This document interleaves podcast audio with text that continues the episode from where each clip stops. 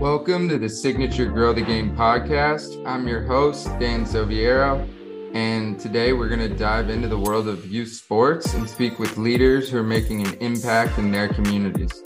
From coaches to program directors and beyond, we'll explore the latest trends, issues, and solutions in the world of youth sports. But before we get started, we'd like to give a shout out to our title sponsor, Signature Athletics. Their game changing Team Swag stores are designed to make youth and travel sports programs feel like the big leagues. If you like what you hear on the podcast, please take a moment to leave us a review and subscribe so that you never miss an episode.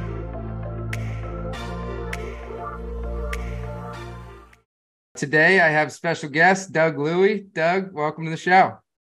Well, thanks very much for having me. It's a pleasure to be here. Always good to talk about the game. Yeah, and um, just for a little background for our listeners, you have a really uh, incredible resume. You've been involved in numerous facets of Canada's national sport, which a lot of us Americans don't know is lacrosse. Um, you were a Hall of Famer in the Canadian uh, Lacrosse Hall of Fame. You were nominated as a builder. You've done a lot for the game internationally, provincially, and for the for Canada. You had a 20 year veteran coaching career. You VP for the junior to major um, series on the OLA board of directors. Uh, you were chair on the CLA board of directors, uh, a life member of the Whitby Minor Lacrosse. You received the OLA Presidential Award. You were decorated with the CLA Recognition Award for service to the game and received the Queen's Diamond Jubilee Medal. And most recently, you became the head of Major Series Lacrosse, which Signature is the official ball of. And uh, through that, we've become uh, close with the CLA. And um, I think our good friend Terry Rolland was the one who originally introduced us all um, when we became the official ball of the CLA. And then we were introduced to, to you and then started working together with Major Series Lacrosse. So incredible background. Um, do you think you've done enough, Doug? Well, thanks very much for listing that all out. I got tired thinking about it, all, the years that I spent at it and the, in the different portfolios I've had. Uh, I've I've enjoyed every minute of it. I've, I've never looked at it as a chore. It was something I wanted wanted to wake up every day and, and uh, work towards growing the game. A lot of people talk, you know, say grow the game, grow the game, but I think you have to actually get in and get your hands dirty to to achieve anything. And hopefully, I've made uh, made the game a little better along the way. Absolutely, I couldn't agree more with you, and that's really the essence of this podcast. It's obviously called the Grow the Game podcast, and what we really want to do is is bottle up what's worked for programs uh, in Canada, in the U.S., internationally, what's worked to grow those programs or grow the game in those areas? And what are the one to three real the secret sauce that we can help uh, give other program directors that are trying to build the sport? And um, a lot of these ideas end up transcending just the sport of lacrosse. And sometimes it's a, a football program can use this idea or a baseball program or whatever the sport is just more kids playing sports is a good thing i think. So uh, I'm excited to learn a little bit more. Do you want to give us a little bit of background? How'd you get involved in the sport originally? Yeah, I think uh, like most uh, Canadian young men, um, we uh, we enter into sports, and hockey becomes you know the first one that comes to mind. And you know most most young men in Canada play hockey and skate at one point time, and I uh, I was very fortunate. Um, I had three older brothers to play played lacrosse, and we lived not far from an outdoor box. And uh, back in those days, there was no uh, organized lacrosse for the very young ages, and I ended up playing against my brother, who's five years older, and with him for a number of years until uh, the, the younger groups got going. So, uh, cool. like sure. we know them today. I'm sure it kicked your butt.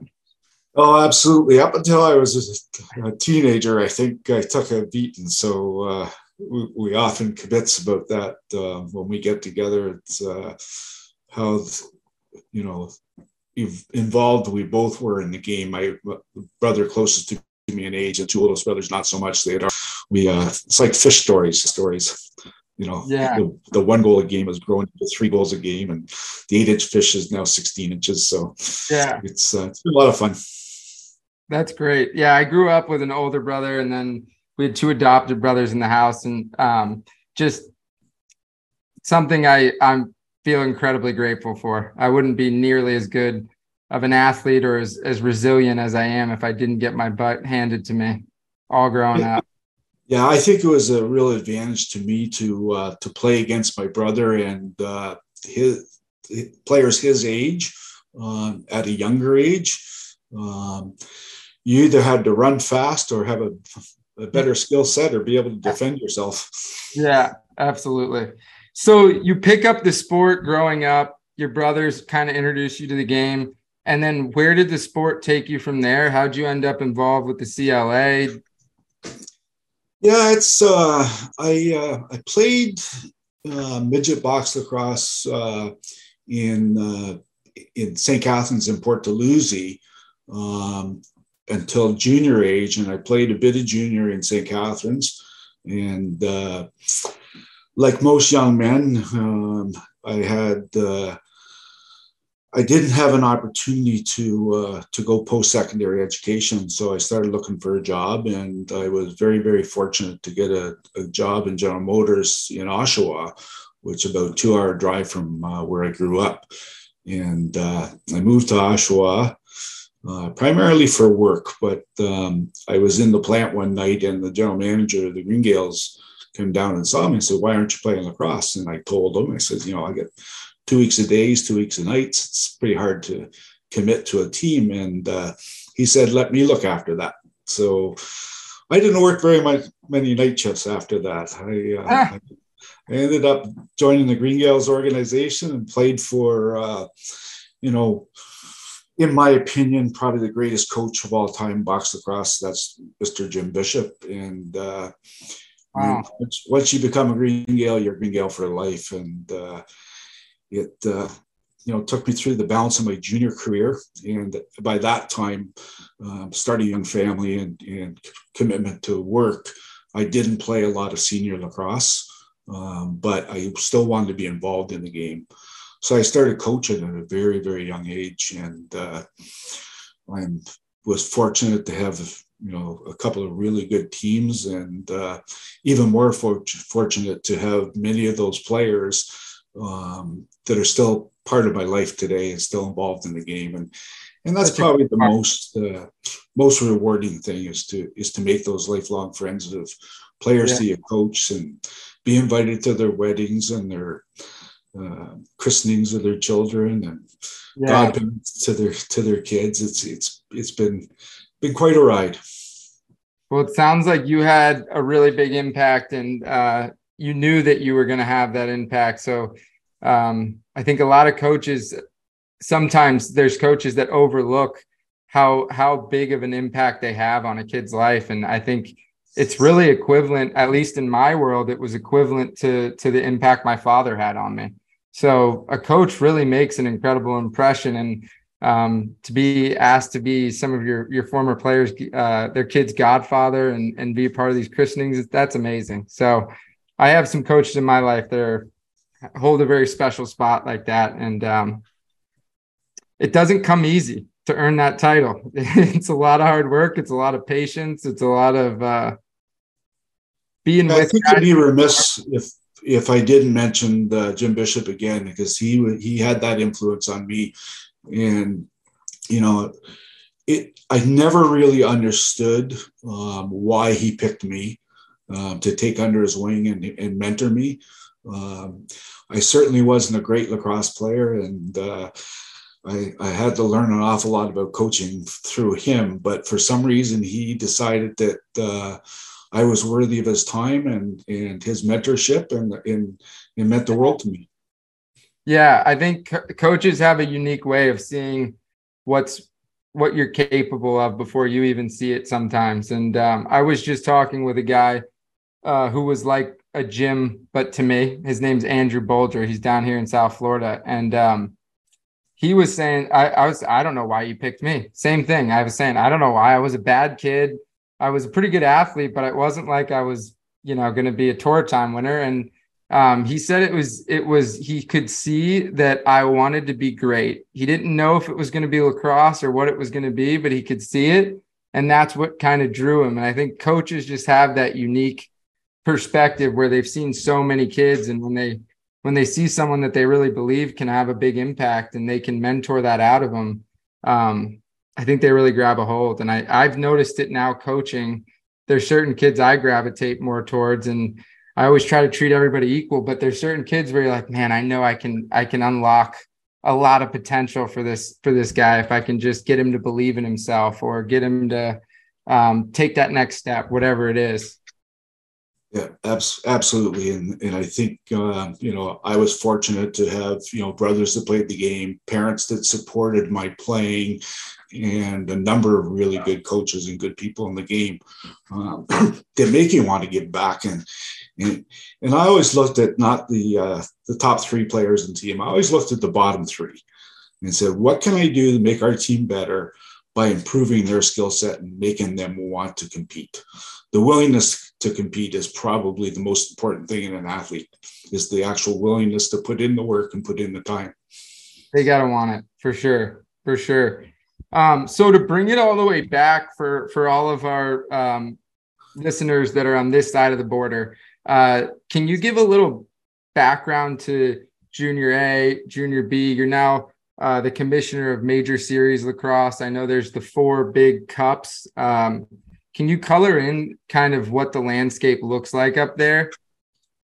Yeah, um, should should correct you. I, I, apologize for doing this. I should have done it ahead of time, but um, I, I am no longer the commissioner of Major Series Lacrosse, but still heavily involved uh, in helping um, the the new commissioner and uh, carry forward uh, some of the things we've done over the last five years. We've made a lot of progress in major series of as you're aware of.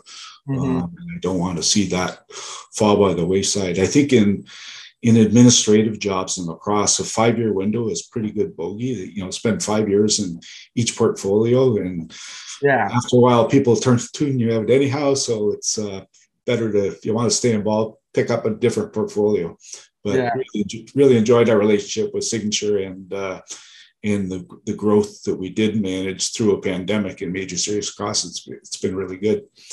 But uh, to go back to uh, to box lacrosse and its growth, um, when you nowadays, um, you know, we we have lacrosse starting for both boys and girls at a very very young age we have you know paperweight lacrosse or peanut lacrosse you want to call it that um, for three and four year olds and uh, wow. Organized lacrosse with you know with coaching and uh, games played and then you progress through uh, you know what what is now called you know, U7, U9, U11, U13, U15, U17, U21.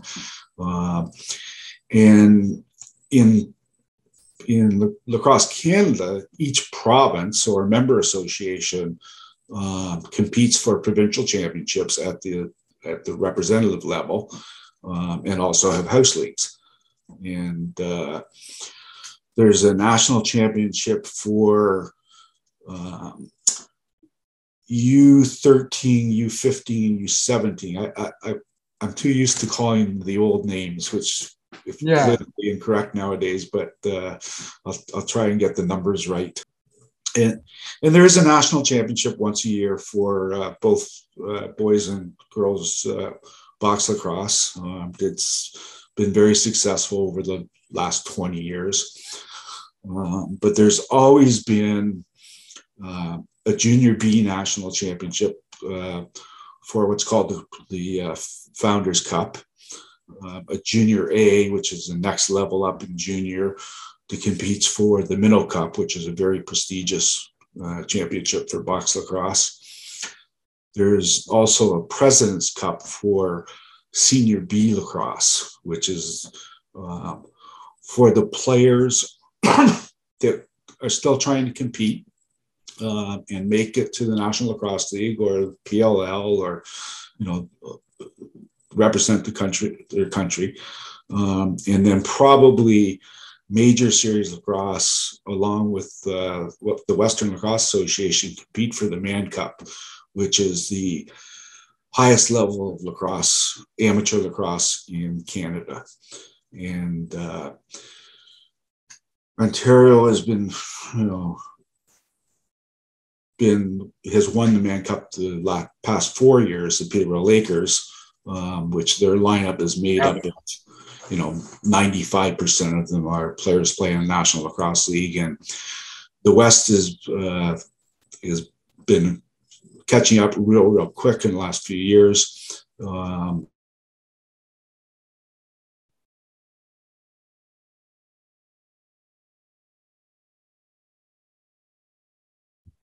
in the, last four years as ever. Um, and the score in game seven. And Peterborough pulls out in the, uh, the last period of game seven to win their fourth straight Mann Cup. Um, so it's, it's, it's competitive. And, uh, yeah.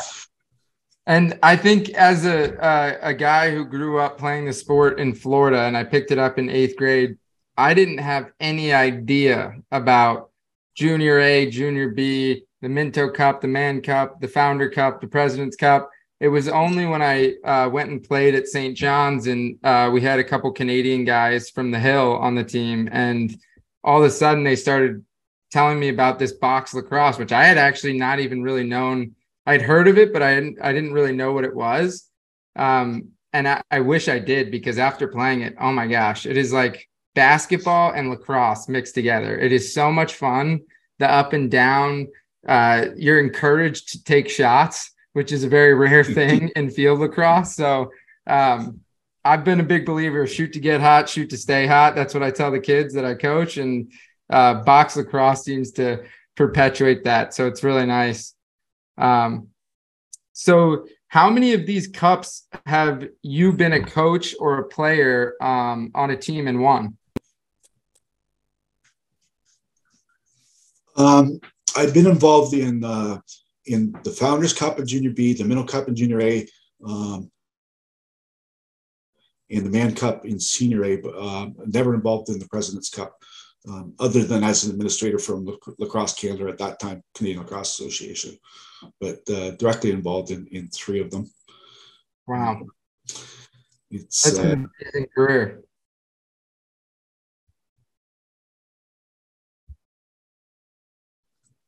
Yeah, it's it. There's US. US is uh, uh, outside the NCAA or, or college lacrosse. Um, they're more club based, uh, whereas in Canada, they're organization based within their communities. Um, and uh, they've I, I, I, see it changing slightly and in, in, going the uh, two different approaches are kind of combining right now with club level versus uh, versus city level. Yeah, yeah. I think in um, in the U.S. it's interesting the the path that you described you grow up you pick up the sport three four years old you play you nine you 11 you 13 and then all of a sudden you're on this platform where if if you're a really good player if you're a player that can really help build a team you have a chance to compete on a really big stage with a lot of other kids your age for a national championship um, that is exists in in the us in basketball uh, through the AAU, in football um, through Pop Warner and the and the FedEx League, um, and I think a number of other sports, but those two I'm pretty familiar with. We do not have that in lacrosse. So in lacrosse, just like you were saying, you know, you you grow up playing rec, um, but then there's a travel program, and then there's your high school team, and a lot of times all three of those are completely disconnected. So they're teaching different terminology. They're teaching different um, some people teach plays some people teach uh, you know set offenses just like formations to play out of. Uh, some people think one way is better some people think another way is better. Um, and so i think just that lacrosse has kind of started with that really strong foundation in canada it's interesting to see that some of it is becoming privatized um, but i think that's probably a function of those kids trying to come to to US um, tournaments to maybe get seen for a college scholarship or something? Is that yeah, what? absolutely. It's. uh I think U.S. lacrosse has done a really good job of starting to promote that regional, and we'll be headed towards national championships at uh, at all levels. Um, in the not too distant future. Um, at one time, you know, lacrosse in the U.S. was Eastern Seaboard only. Um, started out Ivy League schools and has expanded and expanded, and especially in the last few years, uh, probably since Denver joined the NCAA in lacrosse, uh, it's moving to the West Coast. Um, both both field and box lacrosse. Uh, you must notice that obviously in the business that uh, that you're in that uh, it's expanding at a pretty rapid pace. Yeah, yeah, it's really nice to see. Um, so on this show, one of the main things that we do um, is we talk about the one to three big needle moving um, ideas that you executed that kind of helped you grow the sport or or grow uh, major series lacrosse whichever one really comes to mind. Um, I know you've done so much. So uh, the point of it is, how can we share some of these uh, amazing things that you've done to grow the sport with other program directors in the US and Canada internationally and help really give a path for people to grow their program or grow the sport in their area? Well, I think the first thing that comes to mind is um, that although those of us that are involved in the game of lacrosse are, are extremely passionate about the game and it's you know um, you don't join lacrosse lacrosse joins you um, and it sticks with you for life and i think that we're terrible at marketing our game we have a great game but we do not market the game well we we can't find that room full of really smart people that know how to market lacrosse um, the other sports have done that, you know. Especially, you know, the four major sports. We're going to keep that following. We've never been able to get close to the to the four major sports. Uh, yeah.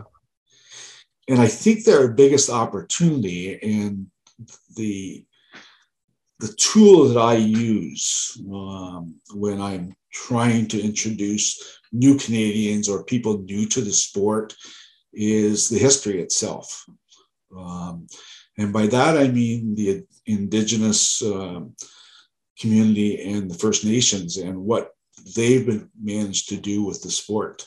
Um, I mean, they uh, they theoretically are the owners of the sport, the grassroots of the, the sport. From Absolutely. transition from the field game you know, 200 years ago to where it is now.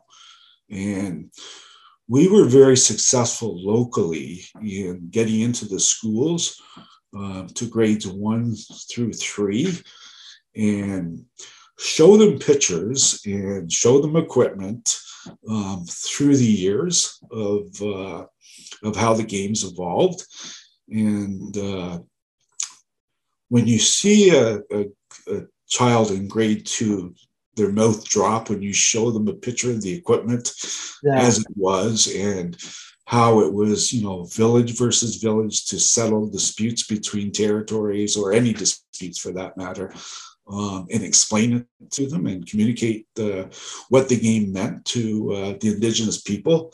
It's it's been very very beneficial for us um, to grow the sport uh, and grow the numbers. And by that, I mean registration. So, you know, we seem to be focusing on representative programs right now as, as opposed to what I call house league. Um, when you pick up a lacrosse stick, and you know this yourself, that uh, you throw a ball against the wall 100 times and you miss it 99 times and you catch it the 100th time, doesn't take you 100 times to catch it again. And if you get a stick and a ball into a, into a a child's hands and let them go through that process. That's my opinion of how you grow the game. You want them to be able to catch it two out of 100 the second time around, and then three until they can catch 99. But nobody's going to catch 100 because nobody's perfect. Absolutely. Absolutely. So, so it sounds like the history of the game as a way of kind of capturing their imagination and then really just sticks in hands, balls in hands, and just showing them the process that every great player goes through. Hit a wall, every player, great, not great, hit the wall, and it's the best feedback you're ever going to get. You throw a good pass, it throws a good pass back. You don't, it doesn't, and you just keep going through that that process. Yep, and you know, even when you don't throw a very good pass or it hits the corner of a brick, a brick and goes sideways, you chase after it, and that's what the game's all about. yeah, absolutely, absolutely. So, what do you think it is about um, the history of the sport that's that just captures the imagination, unlike uh, some of the other sports? Well, I, th- I think um, the indigenous community, you know, it's becoming more and more everyday news now of, of what's uh, what what they've had to endure uh, since uh, the Europeans arrived in North America. And uh, yeah. one of the tools I use is a map of all of the actual territories, uh, which we call reservations nowadays, um, and the different peoples. And, and they all play a different, they all play lacrosse. They all play a little slightly different game through the, you know, decades and centuries. House rules. It, it, it, and, uh, you know, I don't think many people realize how many different cultures within the indigenous community there were. And uh, I mean, I happened to be in Williamsburg about 10 years ago, and I saw two guys throwing a ball back and forth with this really strange looking stick. And I went over and talked to them about it because I involved in the game of lacrosse. They started, yeah. they started telling me about this story about the game they play in their state, you know, in their wow. community. I thought, how amazing is that? Like, people need to know this stuff. Yeah. And, and I, th- I think as a marketing tool, as I said before, it's it's you know very interesting. We're, we're all about unification and doing everything the same way all the time. Well, maybe that's not the best way to, to go about it. Yeah, that's really, really interesting. I've actually never heard, I knew that there were a couple variations of it, I didn't realize how many variations there are. And um, it makes sense because the, the cultures were really like speaking their own languages and having their own identity and their own culture. And so it would make sense that if they saw the game or if they got introduced to the game somehow, they would kind of tweak it to make sense for their community. Um, I know me and my brother would grow up, we would we would make up games left and right. And every time we made up the game, even if it was the same game, it had new rules all of a sudden. And just depending on who was the one who said, like, hey, let's play. So it makes sense that it would evolve that way. It's really interesting. Yeah, for sure. Like I said, these two fellas that I talked to were uh, were quite interested in, in talking to me about what I knew about the Canadian box game because it's something that was new to them, and and I think that uh, there's a story to be told there, and and I just found that using that as a tool to uh, to introduce new people to the game was was very valuable. Yeah, definitely captures the imagination for sure. And then the introduction, I think that like next step from capturing the imagination to them actually then going and, and falling in love with the game is it's such an important step. And a lot of times I know for me, my first step was uh, full pads going out and, and playing. And when I now introduce kids to the sport, I never do it that way because when you put on those gloves and the elbow pads and the helmet, all of a sudden it gets so much harder to throw and catch and everything, right? So we've kind of adopted this. Um, we do these first year player clinics, and uh, it's always three on three with a softball. That's the format. And we do like um, relay races and we do like um, all these like fun drills just to get kids like falling in love with it. And then the next step, we we take them to this like three on three with a softball format where uh, one kid drops in and plays goalie, so it's always a three on two, and it's just a lot more touches. It's no pads, um, and then we evolve them into the pads. And just from growing up playing football in South Florida, it's football is is king. You don't start at tackle football. You start with flag football and then you kind of evolve into it and and all of a sudden it's a lot easier to have fun and, and see some success when you're in full pads because you're kind of used to it. I think that's one of the opportunities for lacrosse is is that that transition into the game and I think that's where like the box format is a really a really valuable format.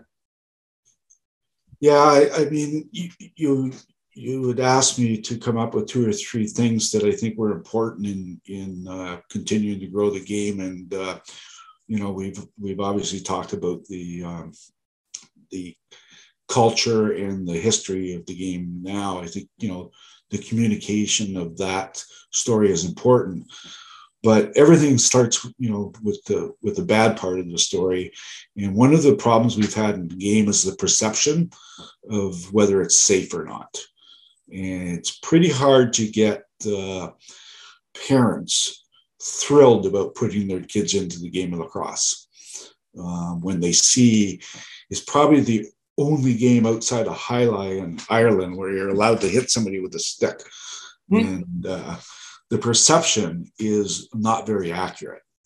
Um, there are studies that have been done to prove that if you wear all of your equipment and you wear it properly, lacrosse is you're less likely to get hurt in lacrosse than you are jogging or riding a bike. And um, wow. I don't think we do do a real good job of um, communicating that to potential lacrosse players and their families. Um, the uh, the hospitals and health federations all keep that kind of data. It's readily available um, uh, for the public consumption. Yeah, I, th- I, think we need to do a better job um, when we're trying to attract new people to the game to say it's really a lot safer. And growing up playing uh, baseball, hockey, and football, I honestly believe that lacrosse is the safest game I ever played. Mostly, wow. because, mostly because, um, and I evolved from equipment too. I started playing with out a mask. I mean, yeah, that's when I started playing. Um, but uh, the reason I say it's safer is because you're on the balls of your feet and you have control over your movements and wearing much better protective equipment now than there was back in the day. Um, yeah. look, look, at a box goaltender from 1960 um, to today's NLL goalies. And uh, there's there's quite a difference, and I'm not. Saying, yeah, and the balls. I mean, even the balls. How much that has been innovated and how much more control there is over the manufacturing process and the consistency of the hardness of the ball. I know back when you were first starting to play, the balls were like rocks. Yeah. Yeah, I, have I watched your uh, your video and I, I found your story of hitting, taking the ball in the back off the post pretty interesting compared to um, you know there was a major difference between box balls and field balls um, and you know signature should be very proud of its product because I think it's an excellent uh, lacrosse ball. Um, one of the exercises I go through with our teams is I ask them how what the size of the lacrosse ball is and what it weighs, and I you know they never they never know the answer. Um, yeah. When I tell them, I say you can't expect to play this game if you're not a student of the game. The first thing you should know is the lacrosse ball is your tool. It's like a plumber's wrench. You need to know what you're playing with. Yeah. And, uh, they should all be the same. You know, while you throw the greasers off the floor and you know you, you use new balls because you want the consistency in the play absolutely so, so i think the safety aspect is is pretty important um, like i said when i started playing um, there was no such thing as a face mask. We did have mouth guards from hockey but they were the old style that uh, were plastic caps that fit over top of your face and knocked all your teeth out. Not just one or two if if you're hit. So uh, the cages made a big difference.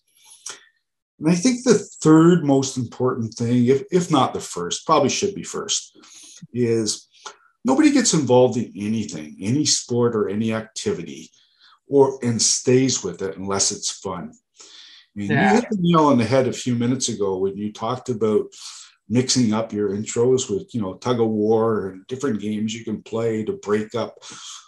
No kid wants to go to uh, a lacrosse practice and do shuttle passes for an hour and a half. And get yelled at for missing the pass or, or throwing a bad pass. Yeah you know that that should be an eight to ten minute drill that you do every practice because it's an important part of the game throw passes hide and stick side etc you have to mix it up too. Then you have to throw it away from the body low, you know, to, to improve the skill set. Then yeah. you break up the practice by having a tug of war, the offense against the defense, putting a goalie at each end, tying a rope on them, stuff like that. So that kids want to go to practice. Yeah. They want, to learn the game in every part of it. But if you yell and scream, um, those coaches are gone now. We now have coaches that are highly skilled. We're highly skilled players. Yeah. And yeah. good role models and I think that's that's more important. I couldn't agree more with you. I, I agree. It's it's definitely the number one for me is um just giving kids a, a, passion for the sport. And and it really starts with having fun. And sports should be all about fun. That's what it was originally when sports were created. It's a good time. It was to go have fun. When you played when i played it's we played because we loved it. Um, and I think that sometimes that gets overlooked. Um, but I think it's it's starting to be a real focal point. And I think my generation, the generation after me, um, we were fortunate to have coaches that that really cared about us and um, they might have had an older school kind of mentality or approach and now being able to adopt that same level of, of care for your players and, and truly like looking after them but also making it fun and making it uh, something that kids are going to really fall in love with. And um, I think we're fortunate to have the the way paved by people like you and um, Brian Bone, who connected us, and Terry Rowland, and just some incredible people that have really done a lot to um, to put the game into a place where it can really become one of the major sports. Yeah, I, I think we're headed in the right direction. I think that you know the governing bodies have done a lot of good work in the last 20 years to get the sport moving forward and we're on the verge of getting into the olympics which would be you know the ultimate for a lot of people in lacrosse. But to go back to you know grassroots lacrosse an example i use when i talk to people is when i was you know between the ages of 5 and 12 20 of us all had lacrosse sticks. And we all went down to the park um, and we brought carried old hockey nets with us and we played shirts and skins with no referees no equipment and no organization we played for hours and hours and hours yeah.